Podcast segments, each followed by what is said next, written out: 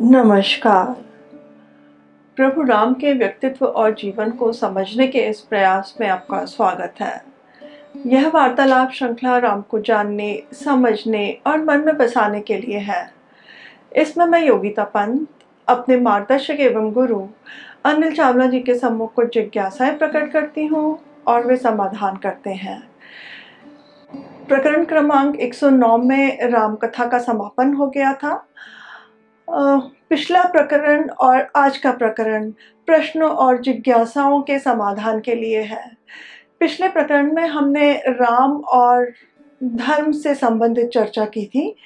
आज की कड़ी में हम अर्थ और काम से संबंधित चर्चा करेंगे। आइए इस वार्तालाप का आनंद लें। अनिल जी बहुत बहुत स्वागत है आपका। नमस्कार। अनिल जी मार्च 2011 का मैंने आपका एक आलेख देखा जिसका शीर्षक है रामायण एंड हिंदू इकोनॉमिक्स। उसमें आपने बीसवीं शताब्दी की इकोनॉमिक्स और रामायण के अर्थशास्त्र में अंतर किया है। आज आप हमें दोनों का अंतर संक्षेप में बना, बताएँगे? जो इकोनॉमिक्स एक एकेडमिक डिसिप्लिन के रूप में लगभग 200 साल पहले एक प्रमुख इसने मिली। जाना जाने लगा समझा जाने लगा बात होने लगी। इसका जो विकास हुआ जी। काफ़ी कुछ जो फ़िज़िकल साइंसेस हैं फिजिक्स है केमिस्ट्री है उनके ही नक्शे कदम पे चलते हुए उनकी नकल करते हुआ और जो वेस्टर्न वर्ल्ड है जिसे यूरोप अमेरिका कहें जी। वहाँ एक बड़ी क्लियर आप एक अंडरस्टैंडिंग है समझ है कि व्यक्ति को क्या करना चाहिए जीवन में चाहिए। जी। ये बताने का काम तो इस चर्च का है। जी। और बाकी एकेडमिक डिसिप्लिन इस विषय में नहीं जाएँगे कि व्यक्ति को जीवन में क्या करना चाहिए और क्या नहीं करना चाहिए। तो इकोनॉमिक्स कभी भी ये नहीं कहता कि व्यक्ति को ये करना चाहिए या व्यक्ति को ये नहीं करना चाहिए। ऐसा कभी नहीं कहता। जी। वो ये मान के चलता है कि सभी व्यक्ति एक जैसे हैं। और जैसे फिजिक्स में लॉ ऑफ़ ग्रेविटी है जी। या न्यूटन लॉज ऑफ़ मोशन है जी। तो वैसे ही इकोनॉमिक्स में law of demand and supply है या लॉ ऑफ़ मार्जिनल यूटिलिटी है जी। डिमिनिशिंग यूटिलिटी है। तो कुल मिला के फिजिक्स की ही नकल करते हुए इकोनॉमिक्स का डिसिप्लिन विकसित हुआ। जी। इसमें कभी यह नहीं बताया जाएगा कि आपको ये करना चाहिए और ये नहीं करना चाहिए। बिल्कुल नहीं। और एक जो उनके पास एक प्रमुख औज़ार है टूल है जो कि शायद इकोनॉमिक्स का बिल्कुल हम कह सकते हैं नींव का पत्थर है। जी। उसके बिना इकोनॉमिक्स का शायद कल्पना ही नहीं होगी। वो है पेपर मनी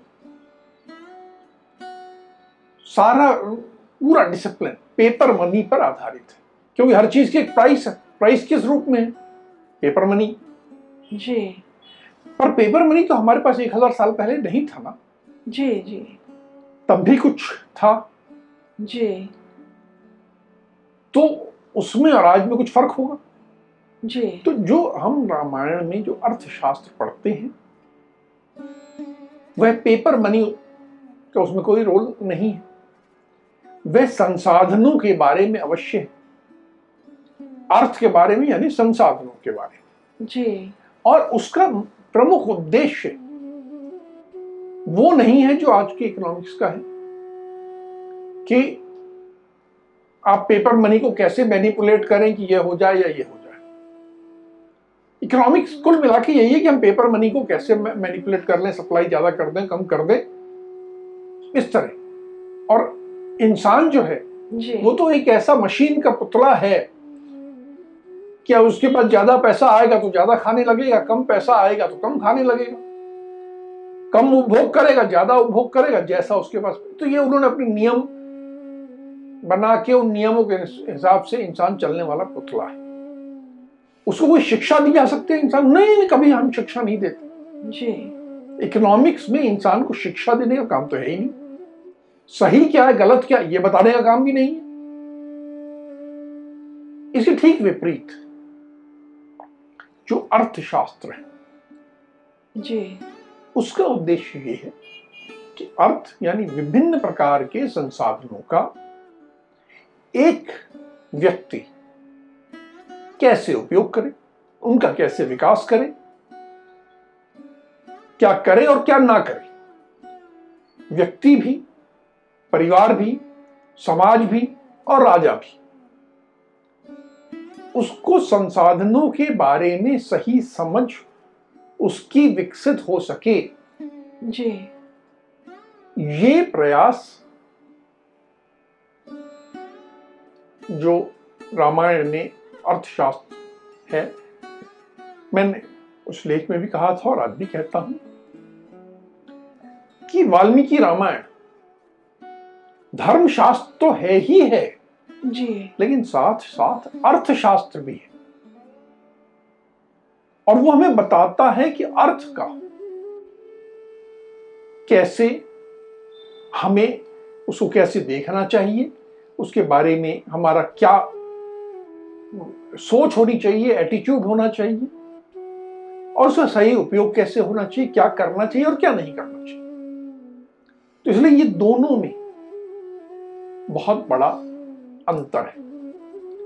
आज का इकोनॉमिस्ट जी। उसके लिए तो समझ ही नहीं आता हम कर क्या रहे हैं। हम डिमांड सप्लाई की बात ही नहीं कर रहे हैं क्योंकि हम तो व्यक्ति को कह सकते हैं कि तुम ये चीज़ अभी मत खाओ। कीमतें क्यों बढ़ेंगी? जब एक वस्तु इस मौसम में पैदा नहीं हो रही तो हमारा अर्थशास्त्री कहेगा कि इस वस्तु को खाना उचित नहीं है। तो उसकी डिमांड खत्म हो जाएगी। जी। हम एक अलग स्तर पे जा रहे हैं जो कि इकोनॉमिस्ट के लिए समझना शायद लगभग असंभव होगा। जी। अनिल जी हमने ये तो सब जानते ही हैं कि रावण ने सोने की लंका बनाई थी। पर कहीं पे भी ऐसा उल्लेख नहीं आता है कि राम ने अयोध्या को सोने का बना दिया। तो क्या हम ऐसे कह सकते हैं कि रावण जो था वो राम से बेहतर राजा था? बेहतर राजा को अगर नापने का मापदंड। जी। केवल इस तरह हो कि सोने के बनाया या नहीं बनाया। जी। आज जैसे कहा जाता है कि ऐसी सड़कें बनी और ऐसा ये किया विकास किया। जी जी। जो आज मॉडल बना जाता ना विकास का मॉडल। तो उसमें तो आपको लगेगा कि हाँ रावण बहुत अच्छा राजा था। और राम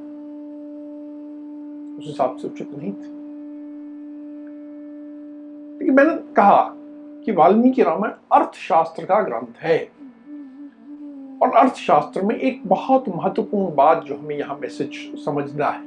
जी। आज हम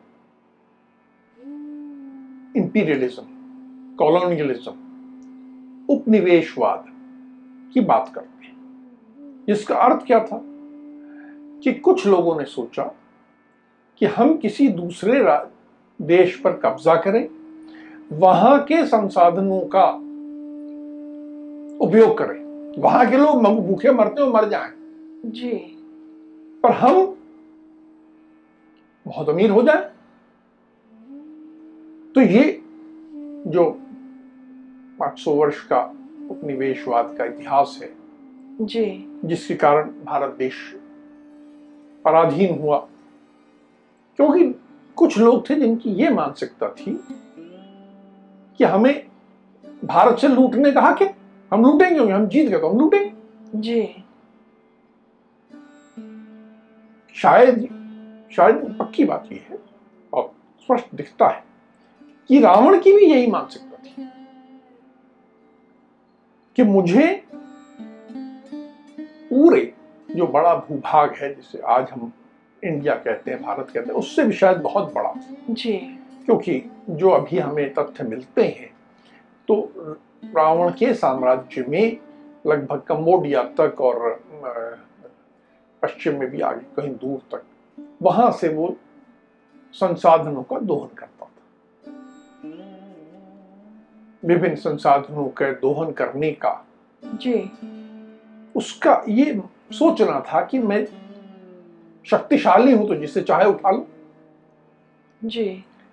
जो उसने सीता को उठाया सीता भी एक प्रतीक है।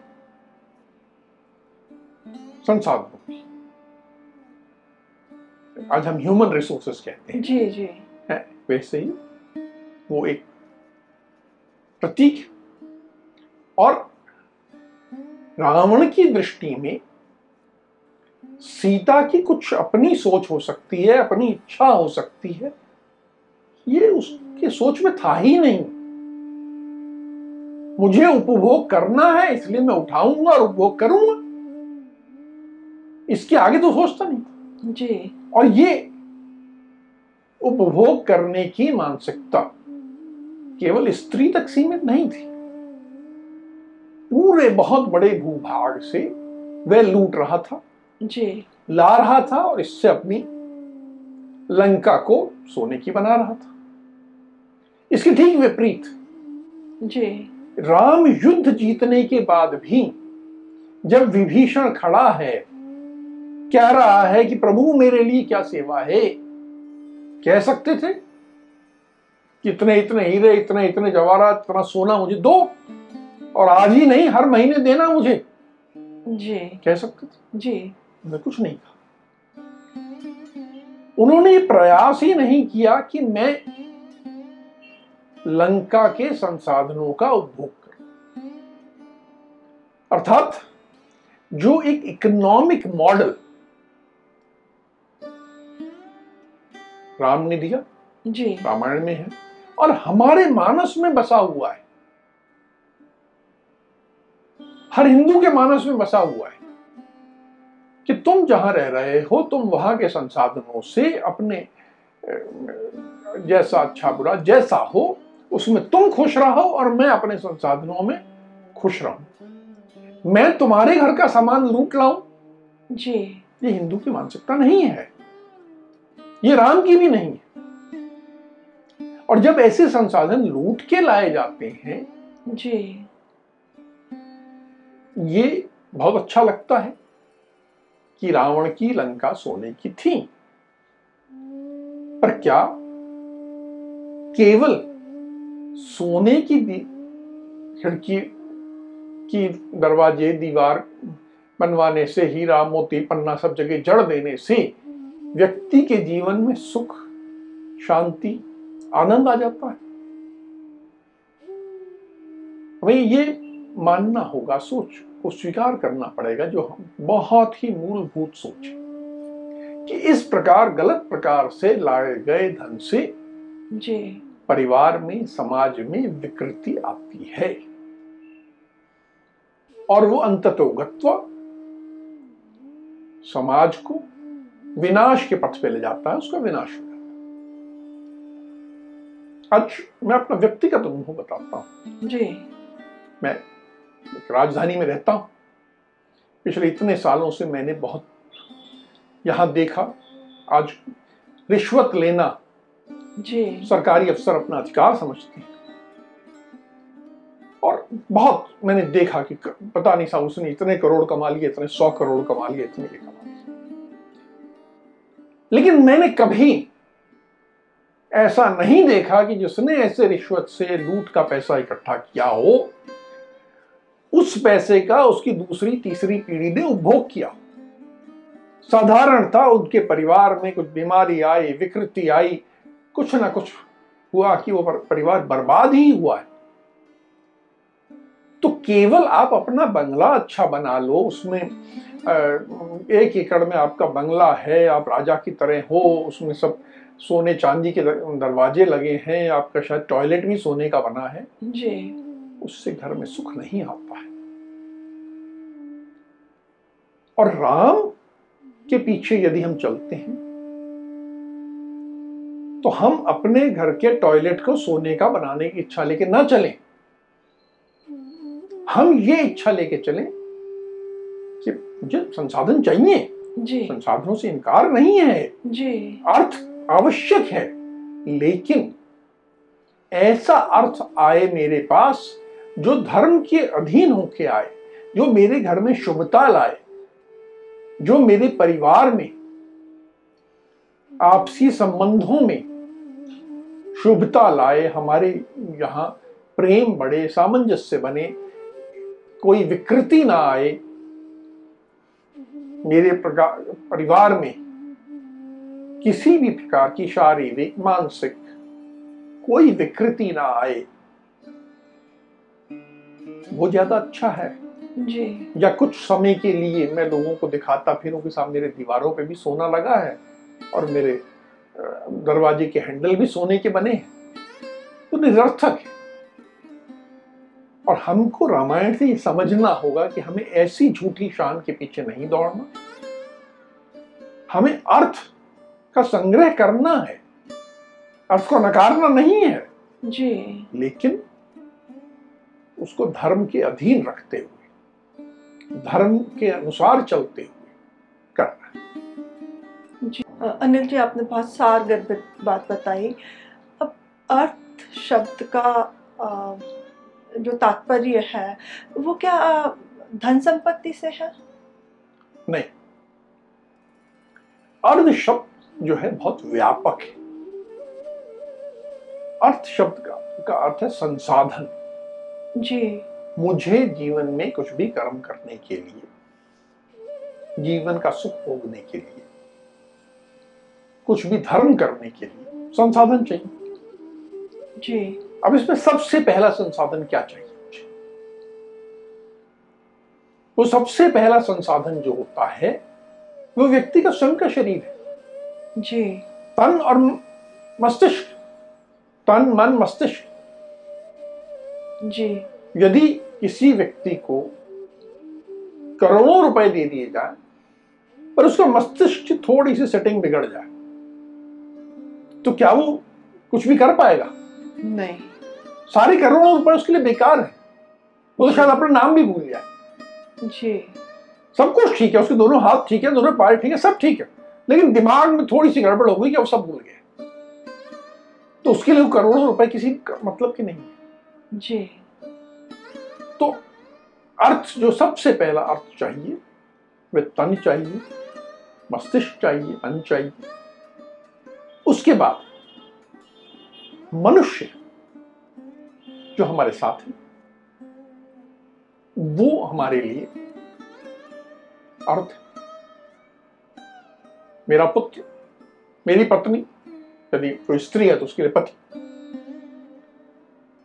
मेरी पुत्र वधु। और मेरी पुत्री भी। एक बार किसी श्रृंखला में मेरे पुत्र के साथ पुत्री का उल्लेख नहीं किया था तो एक दर्शक ने महिला ने आपत्ति की थी। जी। कि आपने पुत्री का उल्लेख नहीं किया? पुत्री तो है ही। हम कन्यादान करते हैं। जी। क्योंकि वो एक अर्थ है। अब उसमें कई लोगों को आपत्ति हो जाती है। कहते हैं सब दान मतलब कि तो निर्जीव वस्तु समझ रहे हो आप। गलत सोच। केवल कन्या का दान नहीं होता पुत्र का भी दान होता है। मैं एक उदाहरण देता हूँ जिसमें पुत्र का दान किया गया। हमारे यहाँ पुत्र आठ प्रकार के बताए गए। जी। उसमें एक दान में प्राप्त पुत्र भी है। और इसका सबसे बड़ा उदाहरण जो है पुत्र के दान का जी। तुम्हें ध्यान होगा कि वसुदेव और देवकी का पुत्र कृष्ण। जी। उन्होंने जैसे ही पुत्र का जन्म हुआ वे गए और यशोदा और नंद को दे आए। जी। जीवन भर कृष्ण यदि वासुदेव कृष्ण कहलाए तो नंदलाल भी कहलाए। जी। तो केवल देवकी के पुत्र नहीं थे वो यशोदा के भी पुत्र थे। जी। जैसे कृष्ण दोनों पिता के पुत्र थे दोनों माताओं के पुत्र थे उसी तरह पुत्री विवाह के बाद दो परिवारों का धन हो जाती है। दोनों परिवारों को खुशी देती है। जी। दोनों परिवारों को आनंद देती है दोनों परिवारों का गौरव बनती है। जी। और हमें ये समझना होगा कि अर्थ में सबसे महत्वपूर्ण जो है वो मानव संसाधन मेरे मित्र मेरे लिए शक्ति है तो वो भी अर्थ मेरे कर्मचारी। इस तरह जो भी मनुष्य में है अब राम के लिए पूरी वानर सेना। जी। एक संसाधन थी। जी। तो वो सब उनके लिए है। इसमें कोई छोटा करने वाली बात नहीं है। क्या हम उसको छोटा समझ रहे नहीं ऐसा नहीं है। जी। महत्वपूर्ण है। अर्थ का हिस्सा है। उसके बाद पशु गाय हो सकती है बकरी हो सकती है बैल हो सकते हैं हाथी हो सकता है घोड़े हो सकते हैं। यदि मुझे अपने कुत्ते से बहुत प्यार है तो वो भी हो सकता है। ये सब मेरे संसाधन है। जी। जीवन में मुझे सुख देते हैं मैं इनसे कुछ कर सकता हूँ। और इसके बाद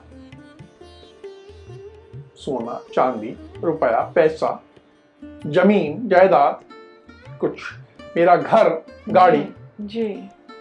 कुछ अस्त्र शस्त्र कुछ टूल्स मेरे पास कोई कंप्यूटर है कैमरा है ये सब अस- अर्थ। जी। अब अर्थशास्त्र हमें दिखा सिखाता है कि इन सब के बीच में मैं कैसे सामंजस्य करूँ कैसे बैलेंस करूँ। मुझे सबका विकास करना है। सबका संरक्षण करना है। लेकिन बैलेंस भी बनाए रखना जी। अब जैसे मैंने कहा, पुत्र जो है, वो अर्थ है, संसाधन है, मेरी ताकत है, पक्की बात है। लेकिन यदि कोई स्त्री पुरुष कहें कि वो तो अनिल जी ने कहा था कि, पुत्र, संसाधन है, इसलिए हमने बारह बच्चे पैदा कर लिए। ठीक बात है। लेकिन उस संसाधन को बढ़ाने के लिए, उससे जुड़े धर्म को करने के लिए आपको कुछ और धर- अर्थ चाहिए। जी। कुछ धन चाहिए। यदि आपने कर तो लिए लेकिन आप उनका पूरा निर्वहन नहीं कर पा रहे पूरा उनकी शिक्षा नहीं कर पा रहे पूरा उनको खाने पीने का नहीं दे पा रहे तो ये तो ठीक नहीं। जी। तो कहीं ना कहीं इनके बीच में एक सामंजस्य सीमाएँ भी। अर्थ का जो सबसे बड़ा उदाहरण हमने रामायण में देखा चर्चा में आया कि जब सीता ने राम से कहा कि मुझे ये स्वर्ण मृग चाहिए। जी।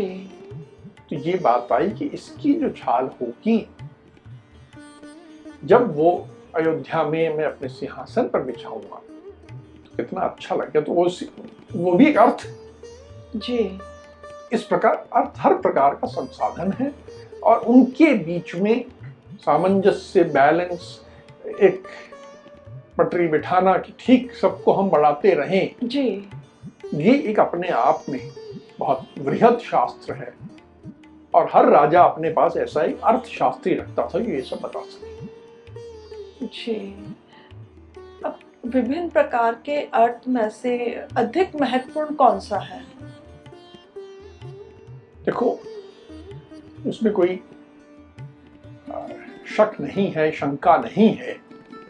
कि सबसे महत्वपूर्ण जो अर्थ है वो जो मानव संसाधन है जी। ये सबसे महत्वपूर्ण। उसके लिए हम आदमी होता है ना कि जब व्यक्ति का बेटा बीमार है और हॉस्पिटल में लेके जाता है तो डॉक्टर साहब को क्या बोलता है? डॉक्टर साहब पैसे की चिंता मत करना मैं अपना मकान बेच दूँगा लेकिन मेरे बेटे को बचा दो। क्यों? क्योंकि बेटा जो है वो मकान से ज़्यादा महत्वपूर्ण है। तो कहीं ना कहीं जो मानव संसाधन है वो निर्जीव से ज़्यादा महत्वपूर्ण है। जी। लेकिन इसका यह अर्थ नहीं कि वो बिल्कुल महत्वहीन है। क्योंकि इनको जैसे मैंने उदाहरण दिया आपने बच्चे कर लिए उनके पालन पोषण के लिए आपको धन चाहिए। जी। तो कहीं ना कहीं उसमें अपने को एक बैलेंस बनाना सामंजस्य बनाना समझना ये आवश्यक है और इसके लिए बहुत गहन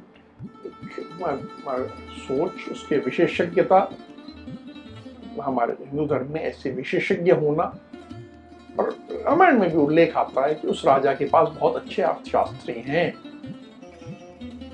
अगर किसी परिवार को किसी कंपनी को किसी समाज को विकास करना है तो उसको ये जो प्रायोरिटी वाला तुमने सवाल पूछा है जी।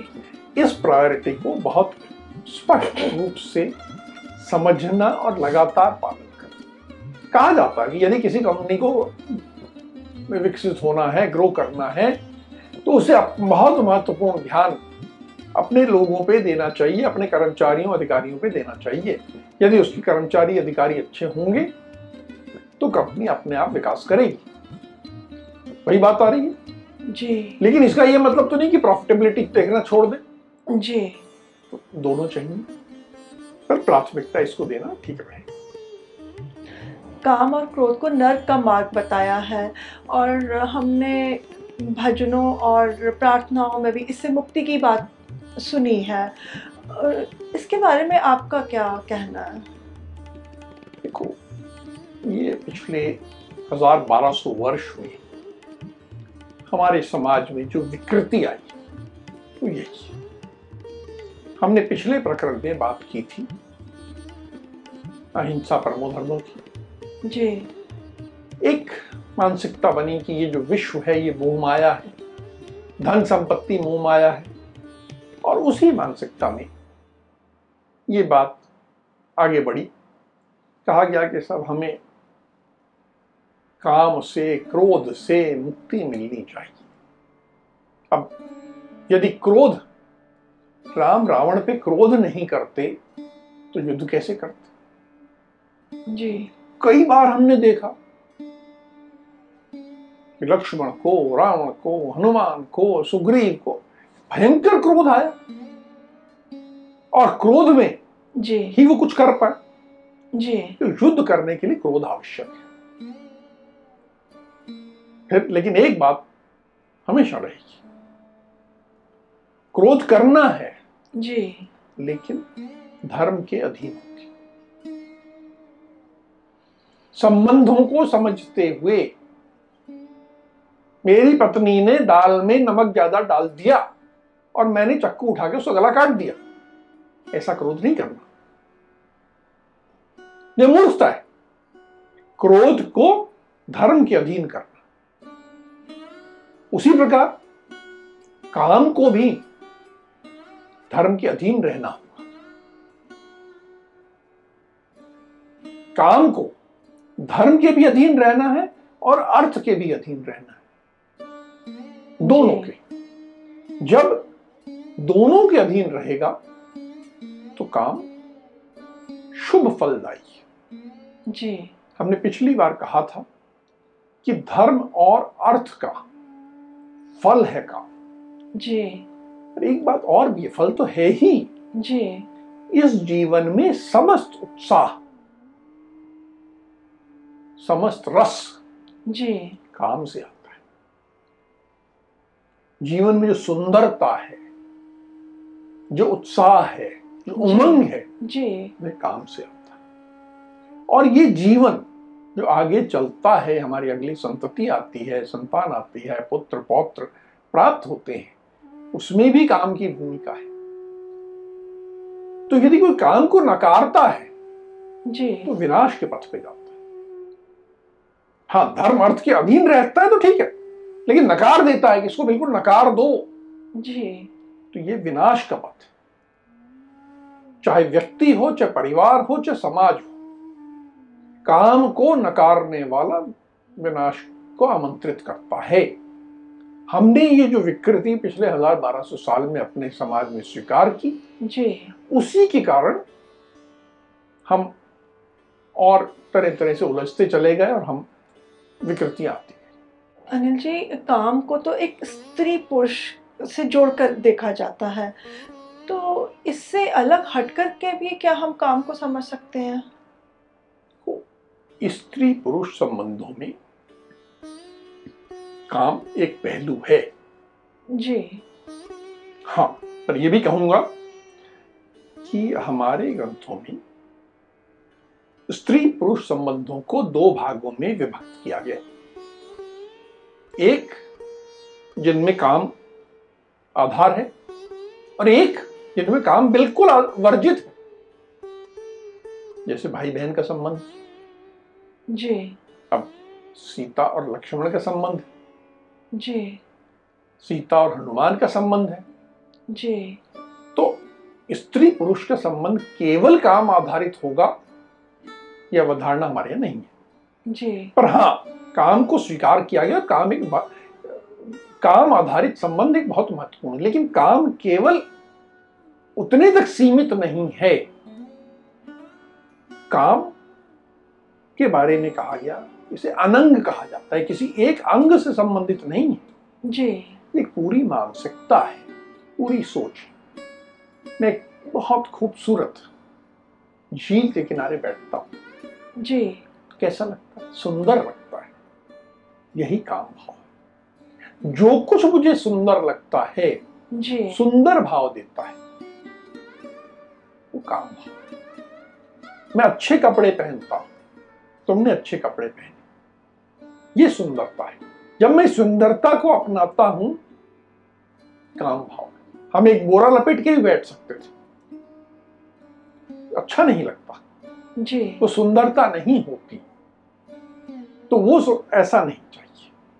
हमें सुंदरता हर चीज़ में हमें दिखने में सुंदर होता है कुछ जी। कुछ कर्ण प्रिय होता है। जी। हम संगीत सुनते हैं जी जी। तो बहुत अच्छा लगता है। कुछ जिह्वा को अच्छा लगता है टेस्ट अच्छा लगता है। जी। तो ये सब काम भाव है। काम भाव इसलिए बहुत विस्तृत है। केवल उसे स्त्री पुरुष संबंधों से ना जोड़ा जाए लेकिन हाँ वो भी है क्योंकि जो स्त्री को जब पुरुष सुंदर लगता है और पुरुष को जब स्त्री सुंदर लगती है तभी तो काम आधारित उनके बीच में संबंध बनता है। अगर वो नहीं हो सुंदर वाला भाव जी। तो शायद वो संबंध भी बहुत नीरस हो जाएगा। जी। उसमें आनंद ही खत्म हो जाएगा। जी। तो उसमें भी सुंदर का भाव आधार है। होना चाहिए। जी। हिंदू धर्म में हमने संगीत को भी स्वीकारा हमने पेंटिंग को भी स्वीकारा हम एक पेंटिंग देखते हैं। जी। हम अच्छा एक बिल्डिंग देखते हैं। जी। बहुत खूबसूरत बिल्डिंग है तो मन प्रसन्न होता है। हम सुबह उठ के अपने घर को साफ़ सफ़ाई करते हैं साज सज्जा करते हैं। मन में प्रसन्नता आती है। जी। तो ये सब काम है और इसको हमें स्वीकार करना चाहिए। लेकिन हमेशा जो है धर्म अर्थ काम उसमें ये जो ऑर्डर है सबसे ऊपर धर्म फिर अर्थ फिर काम ये हमेशा होना चाहिए। जी।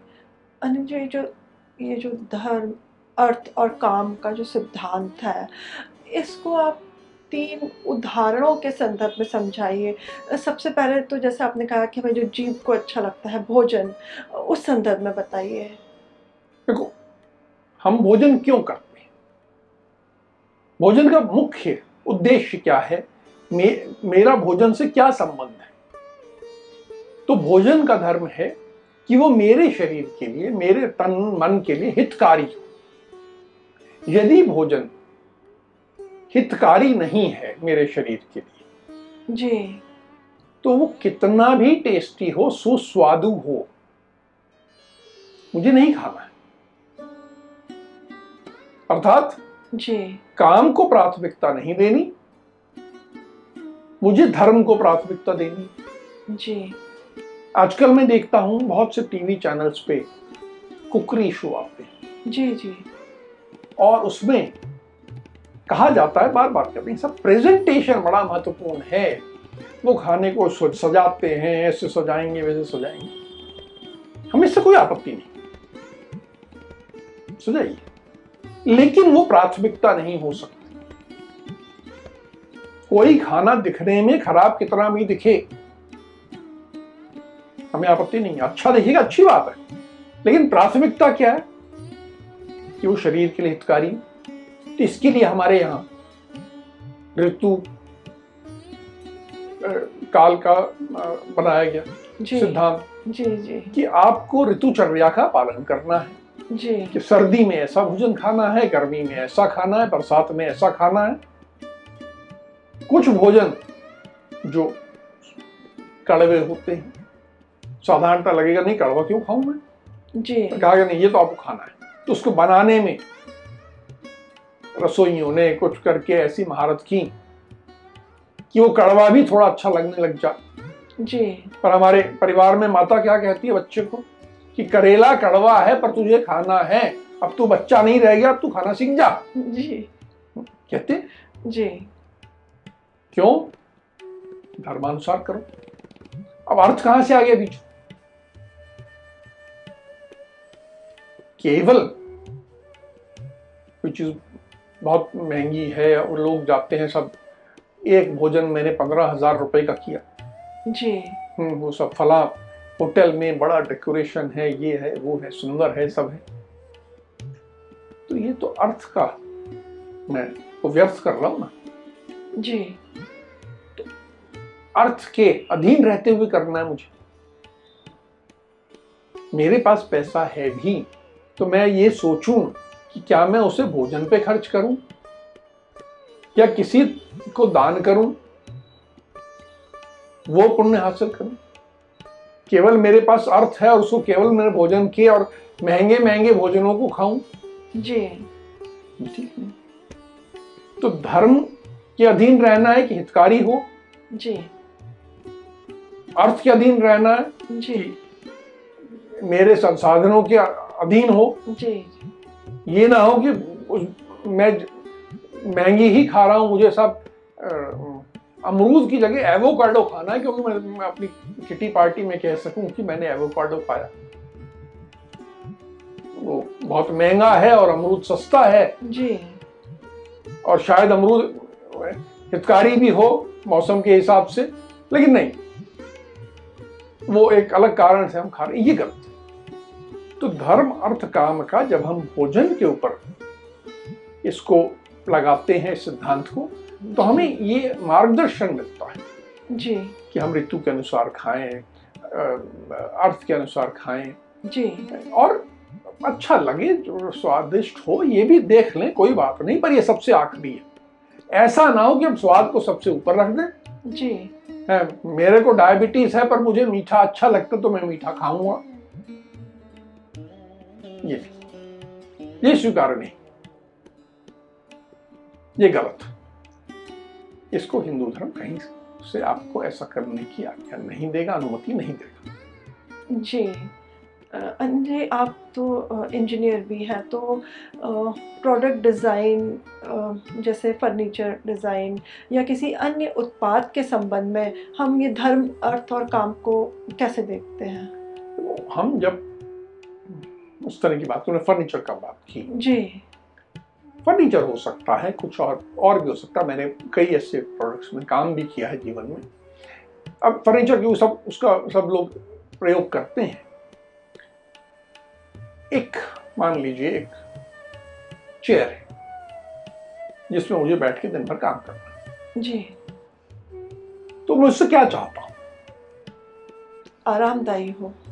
मेरे लिए हम्म, मेरे शरीर के लिए हित करो जी। मुझे बैठ के बहुत अच्छा लगा उसमें। लेकिन मेरी कमर में छह महीने बाद दर्द होना शुरू हो गया। तो क्या ये उचित है? नहीं। ऐसी कुर्सी तो नहीं चाहिए ना? जी जी। तो मेरे शरीर के लिए हित करो दूसरी बात ये अर्थ के हिसाब से देखिए तो मज़बूत होनी चाहिए। मैं आज पैसा खर्च किया है कुर्सी खरीदने में। तो मैं हर महीने तो नहीं करना चाहता? जी। ऐसी हो कि मज़बूत हो। मेरे बजट में हो। और इन सब के बाद सुंदर भी हो। जी। कई बार ऐसा होता है लोग फर्नीचर खरीदने जाते हैं तो बस एक चीज़ सुंदर लग गई। इतनी सुंदर लगी इतना दिल आ गया कि ले आए। जी। जब उस पर बैठे तो ये समझ में नहीं आया कि बैठे कैसे इस पर और बैठने के बाद कुछ समय बाद कमर दुखने लगी कुछ समय बाद और समस्या आने लगी और जरा सा हिलाया कुर्सी को तो कुर्सी टूट गई।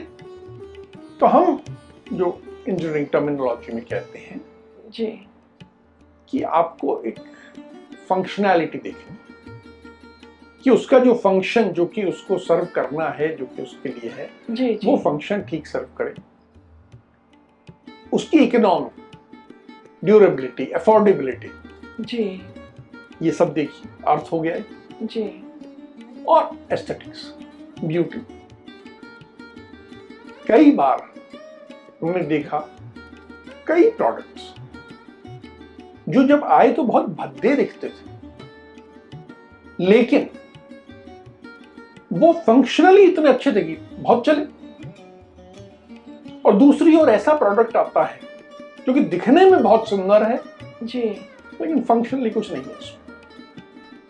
तो खत्म हो जाता है तो वहाँ भी यही धर्म अर्थ काम का सिद्धांत है कि सबसे पहले आप धर्म की ओर ध्यान दें फंक्शनैलिटी पे ध्यान दें फ़ंक्शंस पे ध्यान दें उसके बाद अफोर्डेबिलिटी इकोनॉमिक्स ड्यूरेबिलिटी ये सब देख लें। और उसके बाद एस्थेटिक्स जितना अच्छा कर सकते हैं कर दें।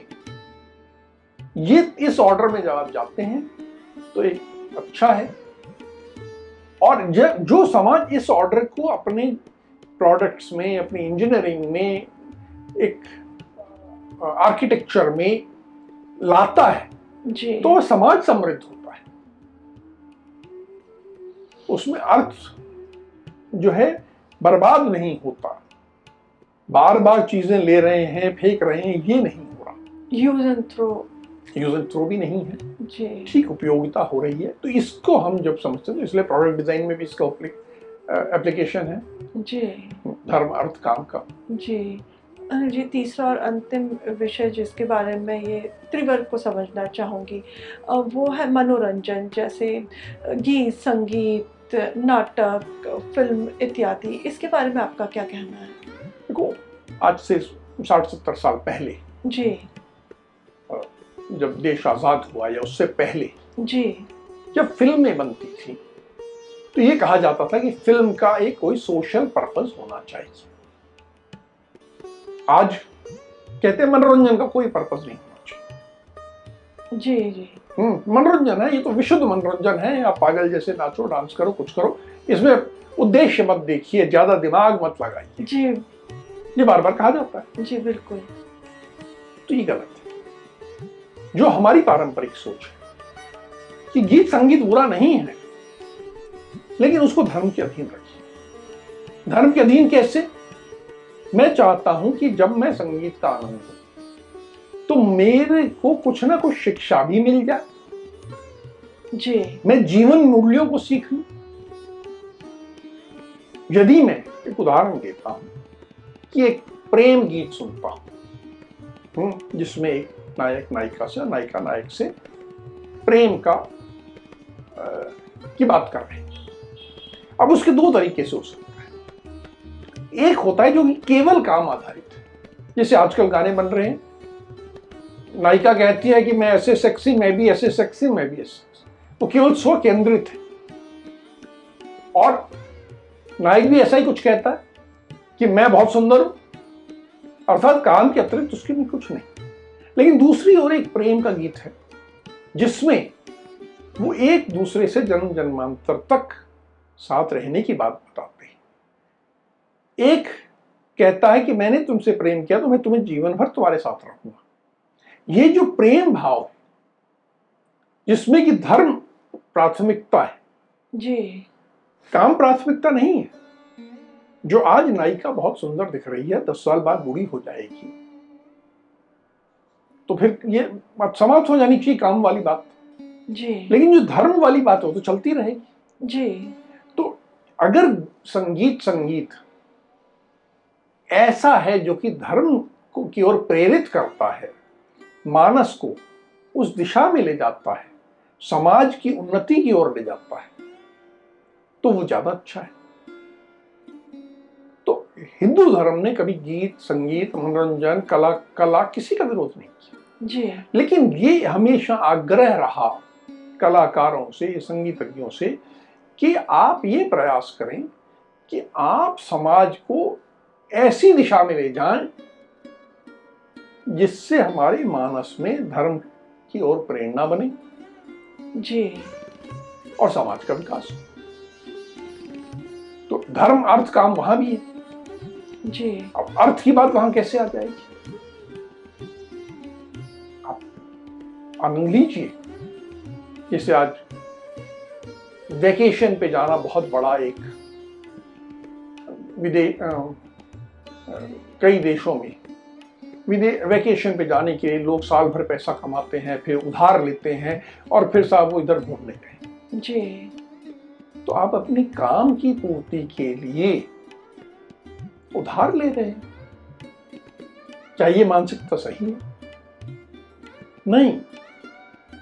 हमें ये सिखाना होगा अपनी अगली पीढ़ी कि मनोरंजन, आनंद, कि आप घूमने का आनंद दे रहे हो, कुछ टूरिज़्म का आनंद दे रहे हो, अच्छी खूबसूरत जगह देखने का आनंद दे रहे हो, ये सब अपने संसाधनों के अंदर करिए।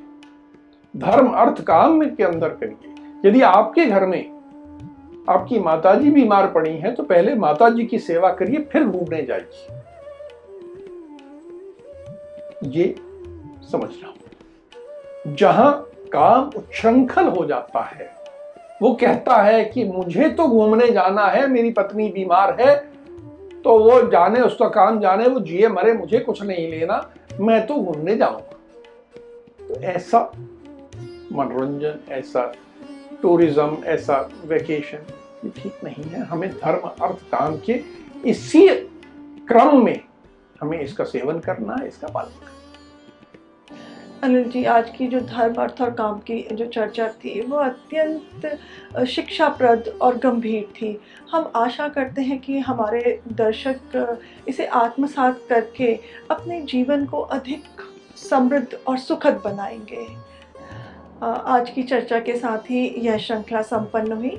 आशा करती हूँ कि कुछ समय पश्चात हम आपके सम्मुख किसी अन्य ग्रंथ पर गहन अध्ययन आधारित विस्तृत चर्चा करते हुए एक नई श्रृंखला के साथ उपस्थित होंगे।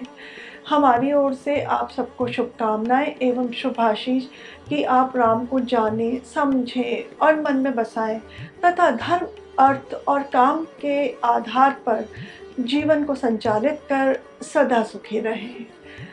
राम राम। राम राम।